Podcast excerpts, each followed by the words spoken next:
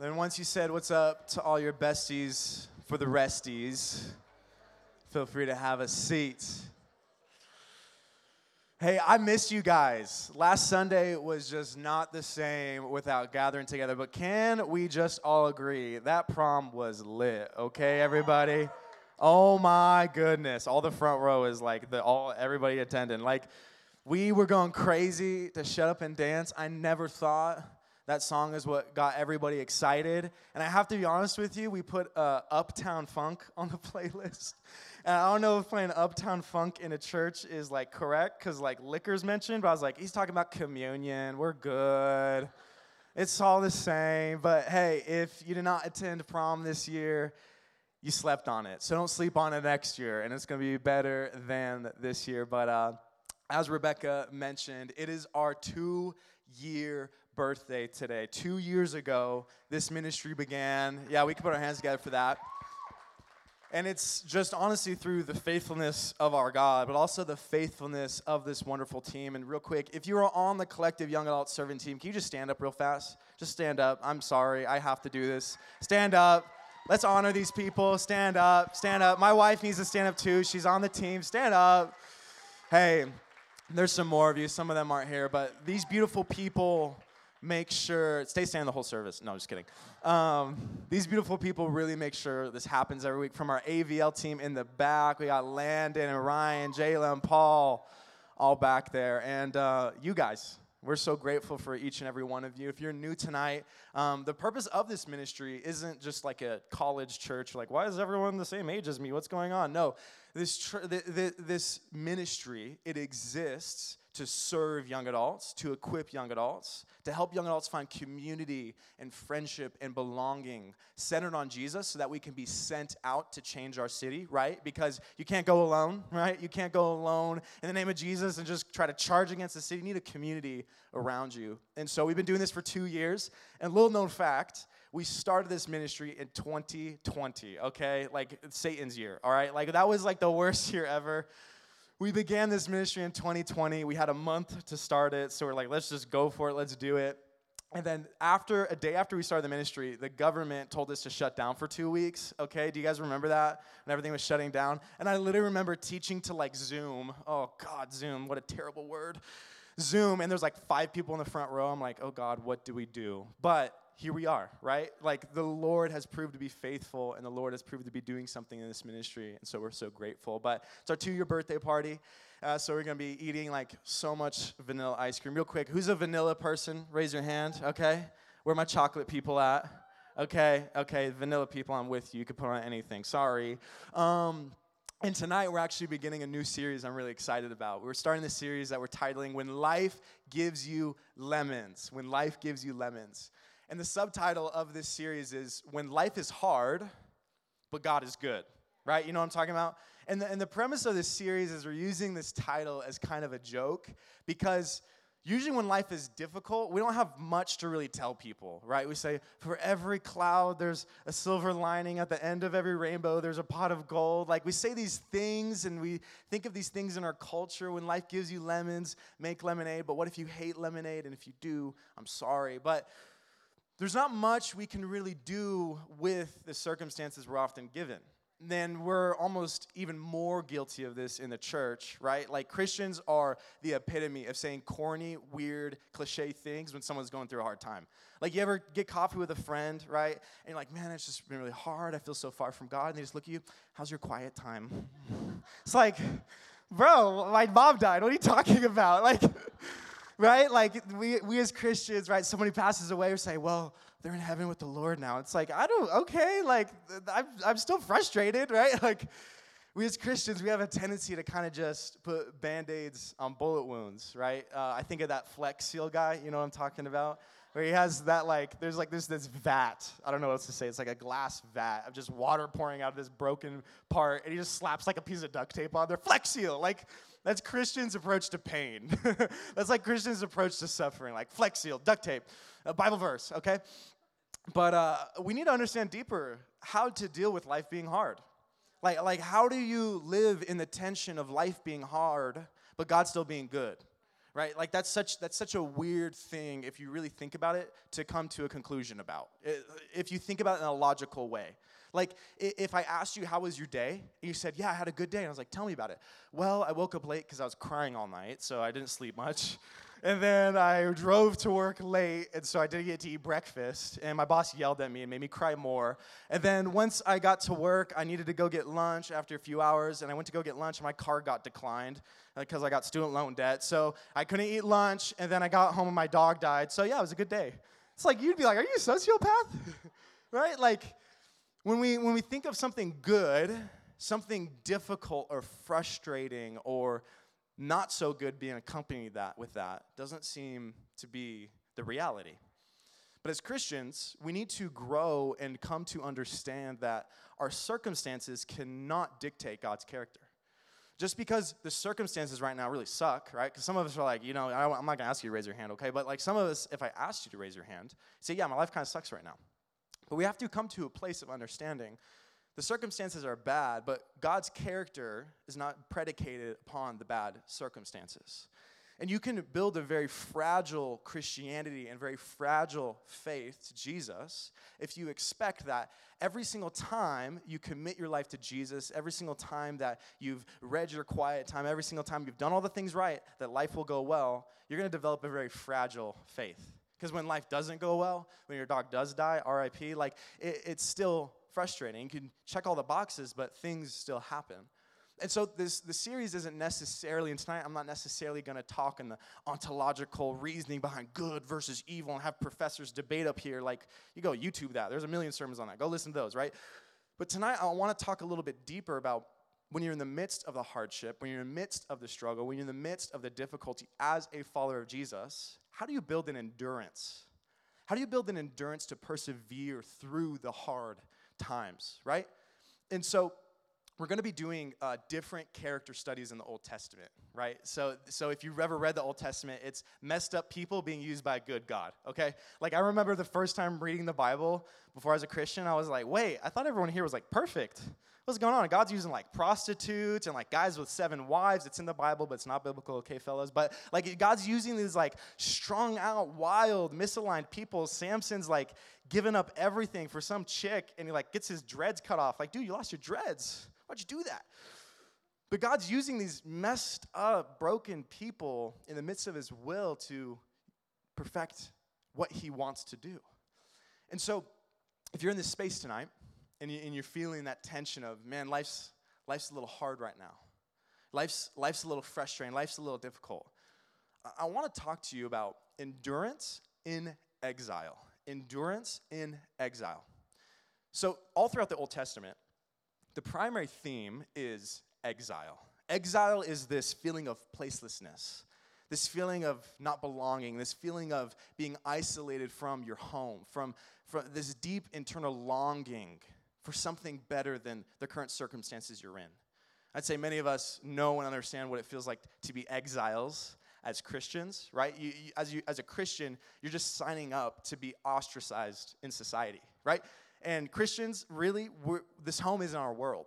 You know what I'm saying? Like, like this home isn't all there is. Like, to try to make earth home and think, like, this is all we got as Christians. We got to make the most of this life as it is. That's true to an extent, but, like, thinking this is all we got, that's like getting in the back of an Uber and you start decorating it, okay? Like, I don't care. I don't care how often you take Uber. You might be taking Uber tonight, okay? I don't know why you would. Save your money, but... Like, it's like getting in the back of an Uber or a Lyft with the driver that smells like hot dogs and being like, all right, here we go. I'm going to, like, get up a tapestry here. I'm going to get my comforter out. And it's like, yo, get out of my Toyota Corolla with your comforter, bro. Like, what are you doing in the back of this Uber? As Christians, we kind of have a tendency to believe, though, that this earth was made to be comfortable even though it's temporary. That this life we're living is supposed to be comfortable and supposed to have it all together and supposed to make sense, but we're living in exile. We're living away from our home, away from where we belong. And so this is the beauty of Christians gathering together in fellowship, right? It's a bunch of weirdos, hands raised, like I'm a re- I'm a weirdo, right? Like like uh, weirdos getting together and, and a little piece of little piece of home, right? Like tonight's like a little piece of home.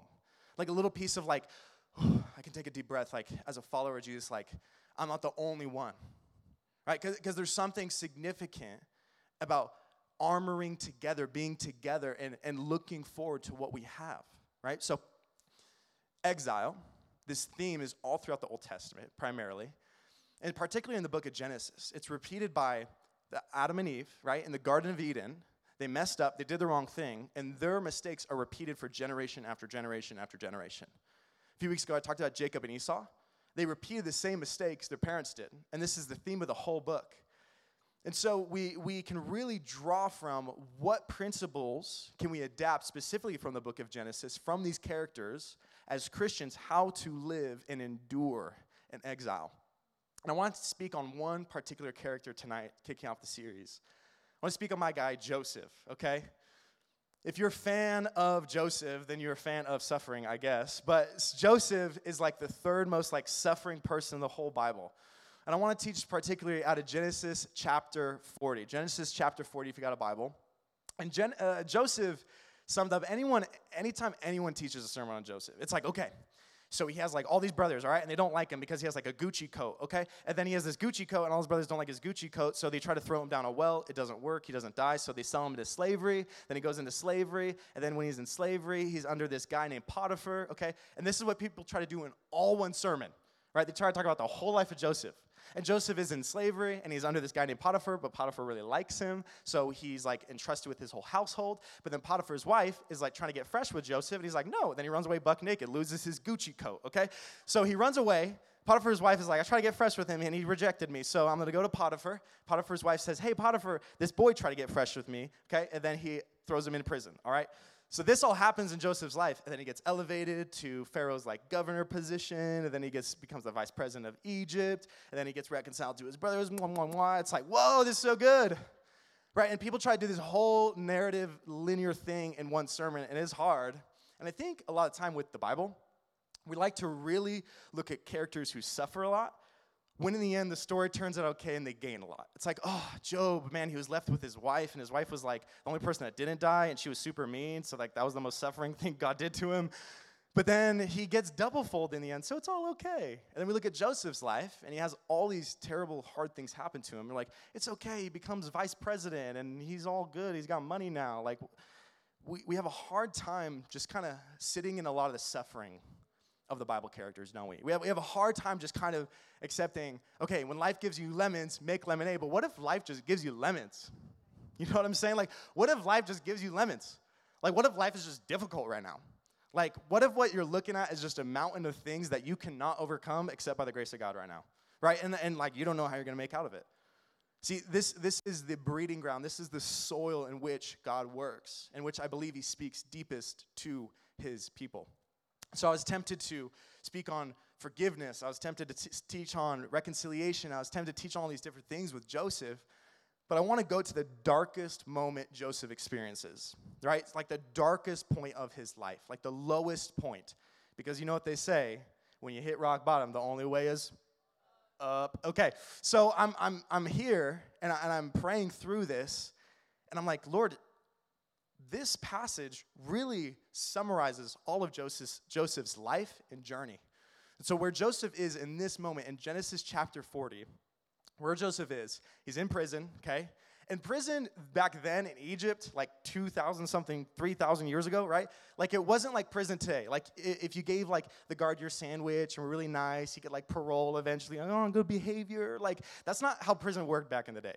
Like if you're thrown in prison, like good luck, okay? That's like it. If you're thrown in prison in the time of Egypt four thousand years ago, you're sent there to die, right? Like you either die there or you get beheaded. Like you got two choices, right? And this is where Joseph is. He gets sent to prison, and he's in this context of he's probably never going to make it out of there. He's in this context of he gets falsely accused, forgotten by his brothers, isolated from everyone he knows. Everyone thinks he's dead, and he's just sitting alone in a jail cell feeling like he's going to rot away for the rest of his life. It doesn't feel like there's any more hope for him. And then these two guys, a cupbearer, right? So this guy that literally his job was to give the king wine. Okay, like I do that all day. Like sign me up. Okay, here we go. fifty grand, cupbearer. Okay?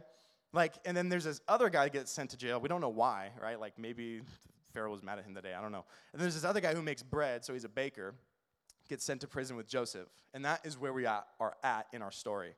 So I'm going to start reading in verse five. There's going to be verse seven on the screen. We're just going to go with it. I'm going to be in the E S V because I couldn't find the Bible that I meant to teach out of, but it's all good. All right. Verse five, Genesis forty. And one night they both dreamed, the cupbearer and the baker of the king of Egypt, who were confined in the prison, each his own dream, and each dream with its own interpretation. When Joseph came to them in the morning, he saw that they were troubled, so he asked Pharaoh's officers, who were with him in custody in his master's house, "Why are your faces downcast today?" They said to him, "We have had bad dreams, and there is no one to interpret them." Oh, sorry, we have had dreams, and there is no one to interpret them. And Joseph said to them, "Do not interpretations belong to God? Please tell them to me." All right, I believe from Joseph's life tonight, we can, we can understand the full context of Scripture, and we can understand how we as followers of Jesus in the twenty-first century, young adults, eighteen, twenty-eight, whatever you're at, how do we endure in exile? How do we endure as people who don't belong? How do we endure in hardship? I believe the first thing we need to do is we need to take a seat. We need to take a seat. See, I believe we build endurance in hardship and suffering when we become orientated towards others, right? Let me explain. I believe Joseph chose in this moment, instead of focusing in on himself, growing internally towards his own issues, keeping his head up and being aware of those around him, regardless of what was going on inside. And see, if, if you want to persevere through hardship, if you don't want hardship to be the final note on your journey of faith, if, if you don't want just difficulty, you couldn't hash it, you couldn't make it through, just be the final check mark on, on your abandonment of following Jesus, I believe you need to become others-orientated. And when I say take a seat, I believe we need to take a seat in other people's circumstances, right? Because when you take a seat, right, there's something about really not going anywhere, right? When you're standing, it's like, I got my legs, I can run so fast, watch, like, right? Like, when you take a seat somewhere, you're staying for a while, right? It'd be weird if we were all standing this whole time. It'd just be very strange, right? Like, taking a seat is kind of like a posture of consistency. And for many of us, we, we need to learn that even though we're going through hard things, even through, though life is difficult, we need to come to a place of taking a seat in other people's stories. Because when life is so hard that it feels like it's crushing you, there's something so beautiful and impactful by being the hands and feet of Jesus, of looking to others, that you become not so self-centered on your own pain and frustration and suffering. Right, it's real, it's there, don't like deny it and be like, I'm everyone's armchair psychologist. No, I'm not telling you to do that. I'm telling you, take a step back. Are you aware of people in a room? Are, are, your, are your ears perked up to, to hear someone's story? Are, are, you, are you ready and available for others in your life? Or are you, are you so closed in? Like, like a straitjacket of just like psychosis, of just like, you don't understand what's going on with me. I just, uh, I need a boyfriend. It's like, are you are you open to others around you? This, this is what Joseph is doing. I, I think we can just skip over this in the story of Joseph. There's so many tiny, minute moments of his faithfulness that produced this endurance in his life to really make it through all this hardship. He says, in this, when Joseph came to them in the morning, he saw that they were troubled. Are you paying attention to people around you? Are, are you paying attention when you're at work? Are you paying attention when you're at school? Are you paying attention when you're at home, right? Are you somebody that's that's so kind of caught up in your own thing? I think this is one of the most disappointing things of the past two years. Like, I remember being in the midst of the lockdown, the shutdown, whatever, right, the, the imprisonment, and, like, thinking, like, man, when, when the church gets back, dude, it's going to be crazy. Like, we're just going to be so stoked. We're going to be serving other people. We've just been so selfish this whole time. We're just going to get out there and just revive our city. Then we get back, and it's like, huh, hmm. Like, it's just kind of like, where, where's, like, the fire? You know what I mean? Like, like where's the excitement from followers of Jesus to go serve people in their city? Like, everyone's like, oh, who'd you vote for? Right? It's like, it's like, dude, where, where's, like, some movement? You know what I mean? Like, I expected everybody to react externally after those, those years of just being locked in, and we kind of just stayed there a little bit. Some people have been able to break out of it, but, but as, as believers, it's kind of like, It's kind of like we're, like, dragging along our friends, like, okay, bro, like, come on. Like, let's serve some people. Like, let's get involved. Like, let's join a Connect group. Like, FaceTime calls every week aren't a Connect group. Like, come on, let's go. Like, when are we going to become aware of other people? Not just aware to where you're looking down on somebody, right? Like, right now, I'm, like, kind of looking down on you. I don't know why I have to stand on this stage, but I have to because the mics and the whatever, okay? But it's kind of intimidating when someone's looking down on you, isn't it? When someone sits with you, gets at eye level with you, there's something human about that. And so Joseph decides to take a seat. He doesn't make it about himself. He doesn't say, guys, my life has been so hard. Let me tell you. Let me tell you how hard it's been. My brothers threw me down a well. You never know what it's like to do that. No. See, G- Joseph, he had every excuse to focus on himself. My friend, do not get trapped in the recurring deathly cycle of wallow self-pity, wallow self-pity. It's okay to be honest. It's okay to be frustrated about circumstances, but don't stay there. Don't stay there. And the, and the best way to wake up from that, be aware of other people. Get, go on a mission trip. Go on an outreach trip. Go serve people in a nursing home. Like, like go hold babies in a N I C U like that nobody's going to hold, right? Like, like get out of your own head, your own circumstances, and see what the Lord wants to do through you in this city when you decide to be aware. So we take a seat in other circumstances. Let's keep reading. We ended there at verse, I believe, eight. Yep, no one can interpret this. Please tell them to me. Verse nine. So the chief cupbearer told his dream to Joseph and said to him, in my dreams there was a vine before me, and on the vine there were three branches. As soon as it budded, its blossoms shot forth, and the clusters ripened into grapes. Pharaoh's cup was in my hand, and I took the grapes and pressed them into Pharaoh's cup and placed them, placed the cup in Pharaoh's hand. Then Joseph said to him, this is the interpretation, like on the spot. This is the interpretation. The three branches are three days. In three days, Pharaoh will lift up your head and restore you to your office. And you shall place Pharaoh's cup in his hand as formerly when you were his cupbearer. So we got to take a seat. And once we take a seat, we can't just stay at taking a seat, at listening to people, being like, that's hard, sorry. Like, we take a seat in other people's circumstances, and then we become willing to lend a hand. We lend a hand, right? It kind of mesmerizes me that uh, as Christians, we think all we have to offer for people are just physical needs. And don't get me wrong, I'm all about physical needs. The book of James says, don't tell someone God bless you when they're like freezing to death without a blanket. Like, give them a blanket, bro, then tell them God loves you, okay? Like, physical needs are good and physical needs are necessary, and they're all over Scripture. But we lose out, and I think we forget as followers, I don't think I know we forget as followers of Jesus, like, there's a whole spiritual aspect to life that we have on offer through the Holy Spirit to provide for our city. Like, like there are people in our city who are looking for answers, not just some food to eat or a nice warm blanket, but are looking for spiritual answers that only we have to provide. Like, only we got it, okay? Like, like the government's not gonna, like the government's not gonna like cast out demons, okay? They're gonna, they're the, they are the demons, right? Like, so like, you know what I'm saying? Like, like we're kind of waiting around for like people to take care of everything, but it's like, as Christians, this is it. Like, we got the ability, right? Like, we got the ability by the Holy Spirit. And through spiritual gifts, we're able to glorify God and serve people, right? And every single believer has a spiritual gift, right? If you want to do a study on spiritual gifts, I'm gonna, I'm gonna like rat off numbers right here and just write them down, okay? Read Romans twelve, First Corinthians twelve, Ephesians four, and First Peter four, okay? What is that? twelve, twelve, four, four. You know what I'm saying? Okay? Romans twelve, First Corinthians twelve, Ephesians four, First Peter four, okay?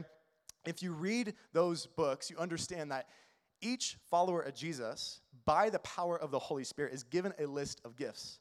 Some are given two, some are given three, some are given one. Okay? There's certain spiritual gifts that are only spiritual gifts. Prophecy, healing, speaking in tongues, these different things, right? And then there are other things that are not spiritual gifts. Like playing guitar really well, it's not a spiritual gift. Like spitting game isn't a spiritual gift. I'm sorry. Okay, like like being really good at sports or like, oh, a scholarship, it's not a spiritual gift, bro. You just got like cool knees, okay? Like there are certain things that God has on offer by the power of his Holy Spirit and a work he wants to do through his people, and it's in the form of spiritual gifts, right? And we can gloss over the fact that Joseph right here is being filled by the Holy Spirit to provide a spiritual gift. And gifts only work to glorify God and serve people. It's not like you show up to a party like, bro, you want to want to see something crazy? Honda, Kia, Honda, Honda, Kia. Like, no. You're not going to a party like to like show off your spiritual gift. Like, you want to see this dead guy raise up? Okay. Like, that's not the point of spiritual gifts. It's to glorify God and serve people. And with the theology of the Holy Spirit, there's three forms the Holy Spirit takes through the, through the whole canon of Scripture, okay? So I'm going to go like Bible nerd real quick, all right, with a fedora on, all right? So here, this is what is a, a he is, the, the Holy Spirit is coming upon Joseph in this moment, right? Joseph isn't just naturally good at dreams. Like, like it's not like astrology guy. You know what I'm saying? He's like, I'm a Cancer. What are you? Like, I'm going to tell you your dreams. Like, no, no, no, no, no. This is a spiritual gift moment. I believe Joseph has the gift of prophecy, and that's what he uses to glorify God and serve people. And so all throughout Scripture, three things the Holy Spirit does. It comes within people. It goes within people. It dwells within people. That's New Testament believers, by the way, right? That's post-cross. That's the only way it's able to happen. But pre-cross, the Holy Spirit was in people from time to time and then came upon people. Does that make sense? So like Saul, if you read it in First Samuel, there's this really weird verse where he's like naked, convulsing on the floor, prophesying. Okay, I just, please don't ever do that here. But like it says the Holy Spirit came upon Saul. And it's like the Holy Spirit just chose to go upon Saul, to use him. It didn't stay with him forever. That's why Saul says, please do not take your spirit from me, right? Like we don't, they didn't, they weren't living in post-cross promise, right? Jesus promised, my Holy Spirit will never leave you, right? So if you're a follower of Jesus, you can't lose the Holy Spirit, but you can mute its power in your life, right? You can mute the voice of the Spirit, right? You can't take it, right? So we see post-cross that the Holy Spirit is within followers of Jesus continually, and that should encourage us. Like we have a double portion of Holy Spirit than anybody in the Old Testament. You know what I mean? Like we have double the portion of the Holy Spirit continually over Samson, okay? Like, like we have double the Spirit. It's beautiful. Like, that should encourage us as followers of Jesus. Like, we see all these cool stories. It's like, no, my friend, that's for you as well. So we see post-cross, the Holy Spirit dwells within people, but then pre-cross, it would only come upon people in certain specific moments to carry out a task. And so we see this with Joseph. This is what he is doing. And so if, if you're wondering, how can I lend a hand to people through my spiritual gifts? How can I begin to understand what my spiritual gifts are? My friend, you have to come to a place where you're more dependent upon God, right? Because because God doesn't barge in on, on your plans, right? Like, he will sometimes, like, kick open the door like a SWAT team, but, like, most of the time, he's like, all right, bro, you want to kind of do this whole dating thing on your own? Like, good luck. You're not going to do well, like usual. But, like, right? Like, we, we, that one burned, I'm sorry. But I'm so sorry. But, like, it, it, if God, like, respects us, okay? If you're kind of, like, hey, I'm going to do it on my own, Lord. I'm just going to kind of figure it out. He's like, okay. But when we invite God into a situation where we cannot do it on our own, right? Like, like where we cannot function on our own, that's when he shows up. Every single time in the Old Testament, this is the case. You know, like the walls of Jericho, like they're like, we're going to, it's like technically genocide, we're not going to talk about that, but like, they're like jumping around the walls with like trumpets, like it makes no sense, but like God shows up. Like every single time it made the least sense, God made the most of the situation. Do you place yourself in situations, not dangerous ones, okay, but like ministry situations where you're just like, Lord, I just need you to show up. Like, like a good example is praying for people. Like you see somebody and you just feel like they need prayer. You ever been in this situation? Yeah? Like you see somebody, you feel like they need prayer. It's like, okay, like I'm just going to pray for them. And maybe you just need to say, Lord, be with this person. I've had friends who feel like they're given a word of knowledge about a person, like they're a single mom and they're going through a hard time. They prayed for them. And like, that's not at all what I'm going through, but thanks. Like it, it requires a certain stepping out though. It, it requires a certain tenacity to say, God, you're going to go before me. I'm going to do it. Don't be like stupid and ridiculous, but trusting the Holy Spirit to move and, and trusting God's voice in your life to direct you to what he's doing. Because if you do it on your own, you can go for a little bit, but you're only working on a small reserve of your own willpower and skill and ability. And the skill and ability of God, the power of Spirit, is so much bigger than your tiny tank. Do we put ourselves in ministry situations where it just kind of doesn't make sense? Like it, it, like it doesn't make sense to go pray for somebody. It doesn't make sense to get up on a stage and teach for thirty-five minutes about the life of Joseph. Like, I can't do this without the power of the Holy Spirit. So it's like, are we stepping out? Are we cool just kind of laying back, doing the logical thing, doing the reasonable thing? Or do we want to grow in our giftings? It's up to us to decide. Let's keep reading. So first, we take a seat. Second is we lend a hand through our spiritual gifts, through how God is working in our lives. And then this is the last thing. Verse fourteen, only remember me when it is well with you. And please do me the kindness to mention me to Pharaoh. And so get me out of this house. For I was indeed stolen out of the land of the Hebrews. And here also I have done nothing that sh- they should put me into the pit. So just the lowest of the low moment for Joseph. And then listen, verse twenty-three. This is so jacked up. Yet the chief cupbearer did not remember Joseph but forgot him. Like, oh, dude. Bro, I interpreted your dream with the bread and the wine, and you forgot me. Poor guy. See, this is the tragedy of Joseph's life, and this is what nobody really talks about. Even with him going to Pharaoh and having the dreams interpreted, Joseph's whole life, people like him for what he has to offer them. You ever realize that? Like, these two people, he interprets one more guy's dream, and they're only interested and invested in who he is because of what he has to offer, a service he has to provide. Even his brothers, everybody his whole life only cares for him for that reason. It's actually quite tragic.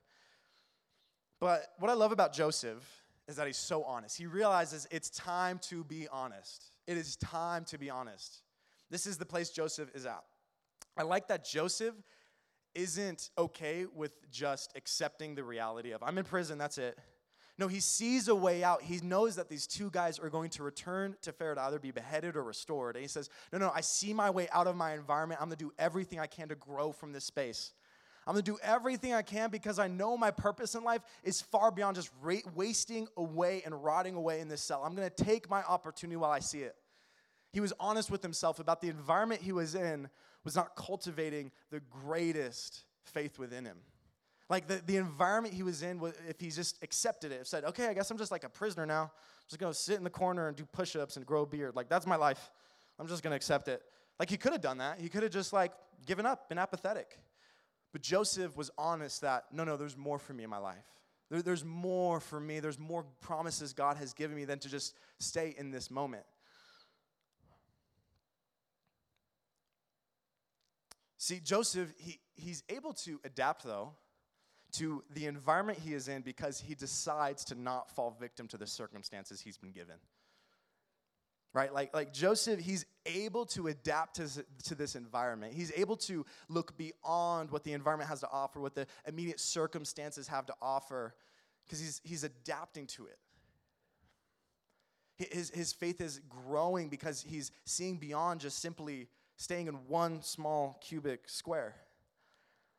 If that isn't making sense, let me try to explain it a, a little bit further. I believe our faith is shaped by our environment, right? Your environment is what surrounds you. Your environment is kind of the unchangeable things you are in.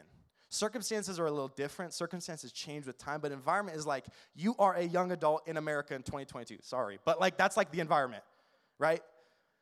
It's it's a hard environment. And your faith is grown by the harder the environment you're placed in, right?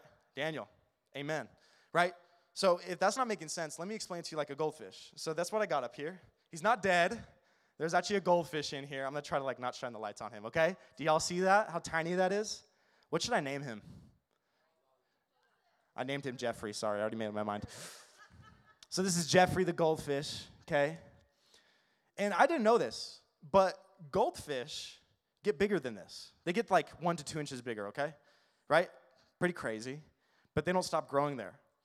Goldfish, if, if you took them out of this little bag and you put them into like a bowl, right, they grow to like two inches. Then if you took them out of the little bowl and then you put them in a ten-gallon tank, they grow to like six inches, right? If you took this goldfish and then put it in the wild, that's actually like a huge issue right now. I did a lot of research on goldfish. Yeah, that's real. But if you put this goldfish in the wild, it'd become sixteen inches long. I think we have a photo of a full-size goldfish. That's how big they can get. That is no lie. Yeah, that's like that's like radiation. Like that was by Los Alamos, I guess. But like, right? Like they get huge. Like they can get really big. But it's the environment they're placed in. See, when you put them in a comfortable, safe little bag, their lifespan is shortened, and their growth is stunted.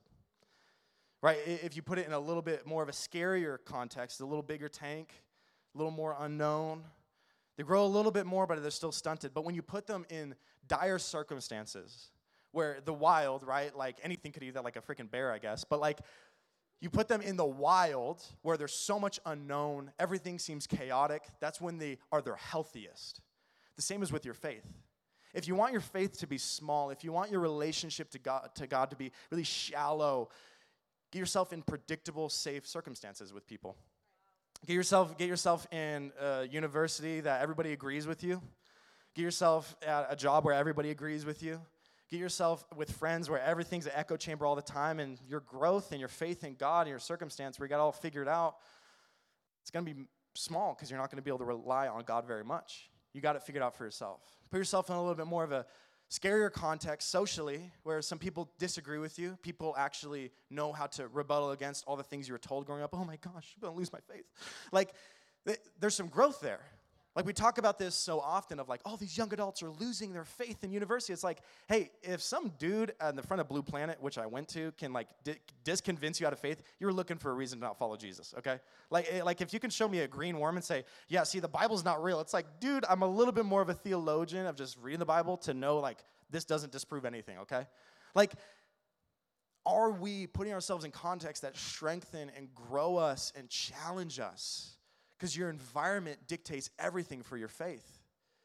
If you want to remain tiny, not very usable, have your faith die young, don't put yourself in harder circumstances.